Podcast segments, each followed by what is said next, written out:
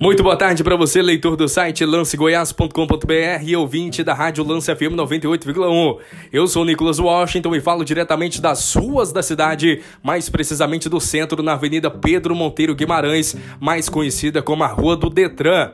Várias viaturas presentes próximo ao Detran e o que chega de informação até nós da redação da Lance FM é que haveria um desentendimento entre funcionário e cliente de uma suposta empresa aqui da Avenida Pedro Monteiro Guimarães.